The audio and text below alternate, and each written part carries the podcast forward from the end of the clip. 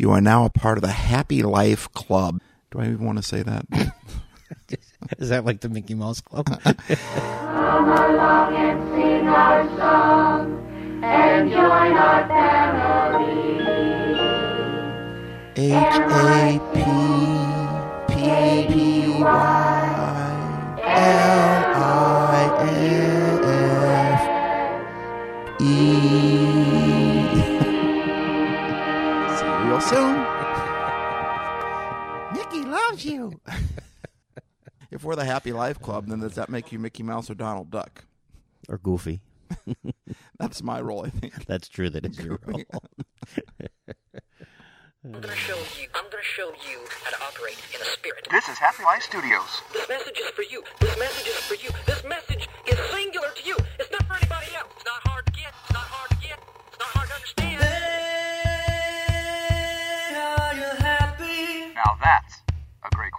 Does your sunset high?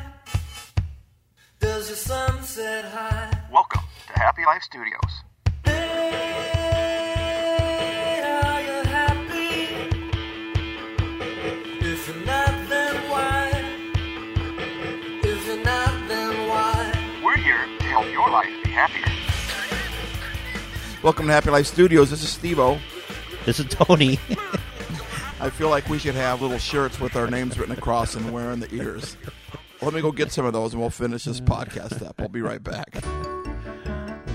Tony, I travel all over the place, like you know, and um, and usually when I travel, I don't stay in hotels. I stay in people's homes. It's more communal that way. It's a lot cheaper that way.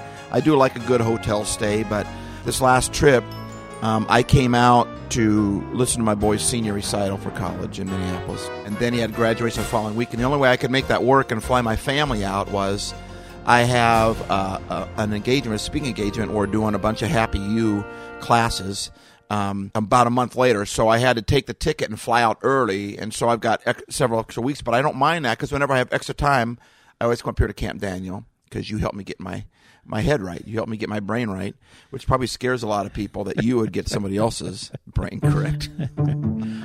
And what we get is we get to hear you put on a full concert in the shower for a half hour every morning. that was the hardest thing for my children to get used to. How noisy you were in the shower. hardest thing for me is is is is that I never knew I was a whistler until I came here. And I had to stop whistling because I was driving you crazy. Sometimes I'll look look over, and one of your kids will just be staring at me, going, "Really?" And I'm like, "What am I doing? Am I whistling again?" so, but I stay at a lot of place houses and things like that, and I've I've noticed sometimes I'd stay in a house and it was really weird. Like when my when Christine travels with me, there's some places where her hair does really well. My my wife has tremendous hair. She is just a babe. She has been told she looks like Jennifer Aniston by a lot of people, and she really does. Um, but Who there's did some they say you look like? What's that? Who did they say you look like? Well, you remember when Jennifer Aniston used to be with Brad Pitt? Yeah. I think I kind of look like Brad Pitt, but they actually tell me that I look more like his his brother Arm. Armpit. You know? or Stu. Stupid. Stupid. Yeah, stupid. Right. But anyway, there's certain times when we travel, and it's always weird to me because she'll be real excited because it's easier for her to do her hair. Her hair just it just like falls into place. It just and other places, um, she can't get her hair to look right. It's a bad hair day, and I, honestly, You are so beautiful.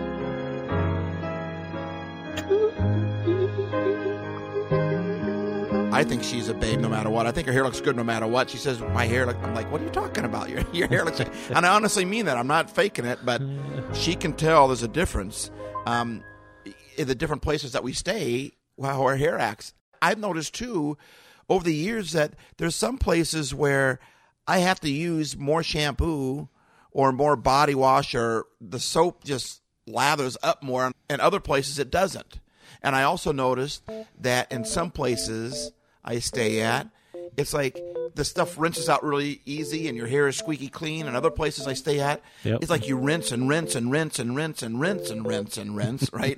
and there's still like this film left over, Yeah. you know? And then I started realizing that they go hand in hand. The places where I use less shampoo and it lathers up more is the same place that I can't seem to rinse it off as well. So is that making sense so far? Yeah. yeah, right. He laughs. Yeah, whatever. Sure, that makes sense. Um, so, but when I found out that the houses that use soft water, like your house, you use soft water. Okay, soft water causes the the soap to lather easier. It takes less soap to lather up more, Right. but it's also harder to rinse out. Yeah. And at home, we have hard water. Ah. So, you know, I find myself when I come back home just trying to put a little shampoo in my hand and do it, and all of a sudden, I'm like, oh, I got to go get some more shampoo because I forgot, you know, I forget. But, but it also rinses out easier and it's squeaky clean. Now, personally, I like to be able to rinse it out so it's squeaky clean, and it's hard when I go to houses like yours that have soft water. It takes a while to get realize that it's okay. I'm not going to ever get all that stuff off of me, Right. and I still feel clean, right? What, but I've been thinking about this for years, and I've I've never done a message on it. I guess I am now through a podcast, but I equate that, believe it or not, to having a friendship with God. That's good. I'm glad you didn't say having a friendship with me, and then equated it to being in the shower. That's just It's like we went to the went, went to the restaurant the other day. Fast food. Are you two together? Well, what do you mean? I mean, yeah, he's paying, but no, we're, we're, I want to make it clear we're not together. I mean, but he, we're both. He's paying for both of- both of us. but you grew up in a in a church much like mine. Yes. You know, um, Pentecostal churches are churches that simply they believe in the baptism of the Holy Spirit. They believe that the Holy God's Spirit can reside in us. I'm just oversimplifying because I don't want to make this. We could go off on this for a half hour, hour easy on on what Pentecostal is and whatever. But Pentecostal churches seem to be more emotional oriented. Would you agree with that? definitely And I don't know about you, but a good service is when a lot of people cry. Cry- re- seriously. and we've got to get from that point. I remember going into a place and they'll say stuff to me like, "Got to bring it today, Steve." Yep. Oh, you really brought it. In other words, a lot of people cried. Oh yeah. And I remember as a youth pastor going up and praying for kids who are down crying and they're talking to God and they're just crying and I'm praying for them. And then I want to ask them how I can pray for them, you know. How can I pray for you? I don't know. they're bawling, you know. I'm like, what are you crying about? I don't know. And I'm like, at least you should know what you're crying about, you know. But and I remember when I would go, I would go forward and I would I would talk with God and I would listen to God and and I remember trying so hard to get that first tear out. It, there's it, I, it sounds ridiculous, but and once that first tear came out, then I feel like oh, it was a successful time with God, you know. Yeah. And then usually what happened was I'd relax and then I would really get blasted. I would really get hit. I mean, God, when I say blasted, I mean in a powerful way. God would just, His love would be all over me. I could just feel Him. But it was like I had this pressure on me that I had to get all lathered up. Right. You know, I had to get all emotional. I remember just a kid. See, my the weird part is, is my parents used to travel and do this. Did you know that? Yeah. Yeah, my parents used to travel and do that too. And I remember when I was a kid at one of their camps, and I was having a, a time with God. I mean, I, I know God is real and He exists because the moments that I've had with Him, and I'm just remember just a little kid down there, and I am just having a time with God. And one of the guys praying for me said, "Now you can do this every day." and I, I I didn't tell them what I was thinking, but I thought, man, I wish I suppose I can, but there's no way I can get emotional like this every day. There's no way I can wake out of bed. It's hard enough for me to eat cereal in the morning, let alone Yeah. get all emotional and, and, and amped up about this thing. And I grew up believing that I had to get emotional Right. to connect with God. Uh, have you found that true in your life? Oh yeah, I remember as a child growing up in church and that definitely being the experience, and and I think that I've shifted from that in adulthood. But um, it's funny, just not just a few years ago, I had a an older couple who uh, volunteer with us, and um, I was going through some health. I had Lyme disease for a while, and they were trying to explain to me how I would go about having a prayer meeting so God could help me and and I and after they started talking, they made a list of things that you need to get, and you need to darken the room a little bit, and you need to get a. They told me a certain band that I, I should get a tape by them or a CD by them. And I've had the same thing. Like when I'm when I put out thing to my prayer people, I'm like, I am really in desperate need. Would you Right. please pray for me? And they're like, Yeah. put on worship. Music. Yeah, oh, yeah. I'll Yeah. send. One of them sent me their Yeah. CD. Here, here, listen to my. really, that's your answer. and what I remember speaking with talking with these people, and then it all kind of coming back. Oh yeah, this is how it was when I was a kid in that church, and that that just kind of emotional, just just it just ramps up. and the something. pressure there, and it's Yeah. not effective unless you you got emotional. right? And I love emotions. God does too because He made them. But you know, whenever we say "Let's pray," boy, everyone gets all serious. You know, before it's time for church to start, I, there's a rebellious part of me. When you walk in the sanctuary and everyone's all quiet in there because Right. it's the house of the Lord. I'm the house of the Lord. You're the house of the Lord. We're always the house of the Lord. I just walk in and say, "Hey, how you doing?" And everyone gets shocked, like you're noisy in Right. here. This is supposed to. we make it all serious. I think that's. I think that's separated us a lot of ways from God because we Oh, feel yeah. like I'm not in the mood to get emotional now, so I can't talk with God. That's baloney. Right. I'm crabby right now, so I can't talk with God. Now's the best time to talk with God when I don't. And that's why I want to have a soft relationship with God. I want to have a soft water relationship with God where it takes so little to cleanse me. It takes so little to lather me up. I don't have to work hard Right. to hear God's voice. And happy lifers, I want you to know you don't have to work hard to hear God's voice. We make it a lot more difficult than what it really is. It's simple, it's easy. When it comes time for me to hang out with God, number one, I don't have a, a personal time that I spend every morning. I go into my prayer closet. Okay, Right. I don't people coming out of the closet, not going into it, right?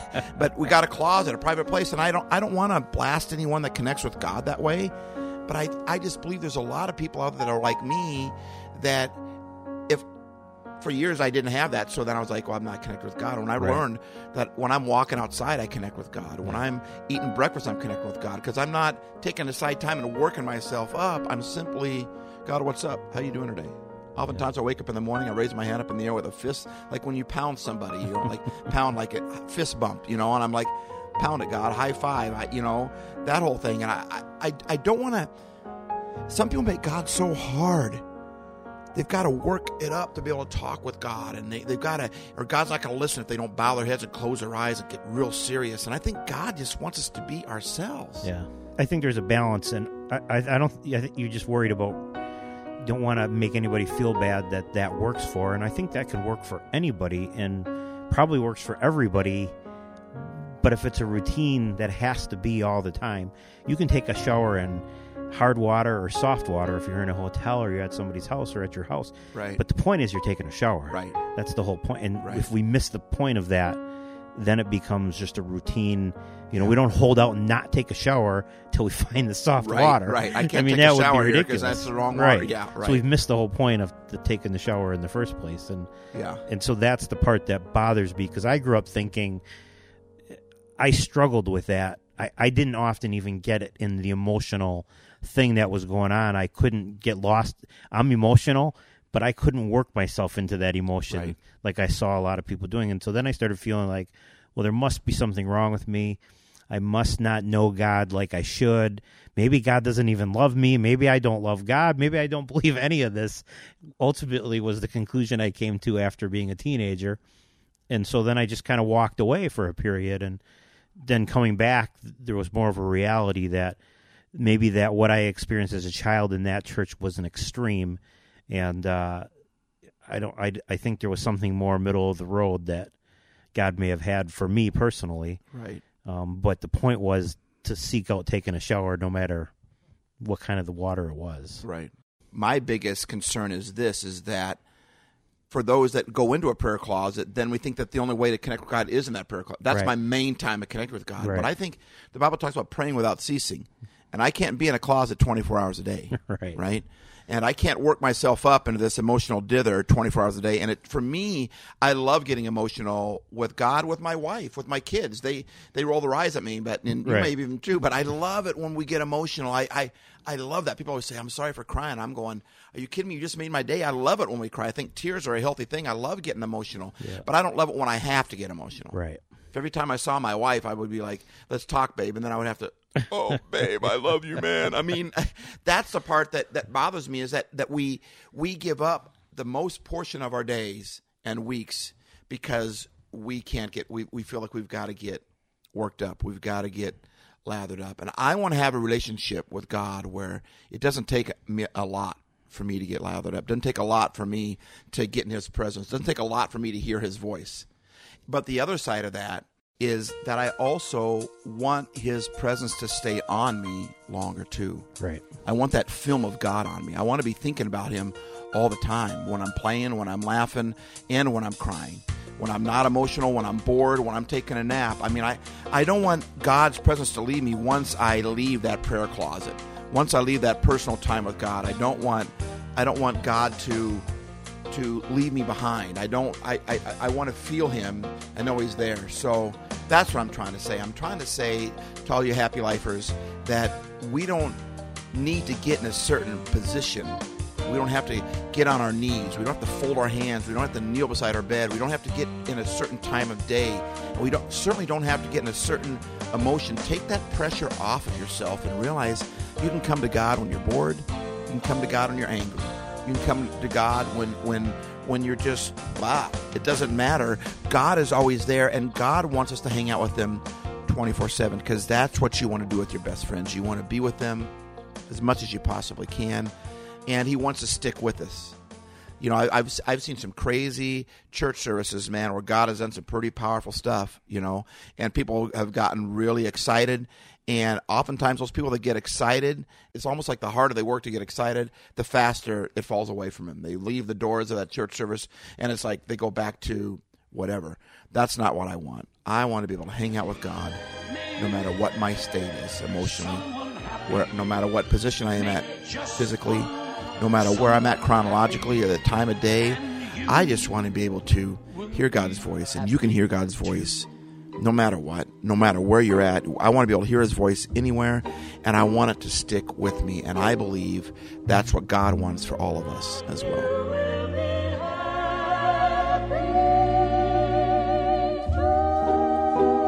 Thanks for listening. Steve Ace.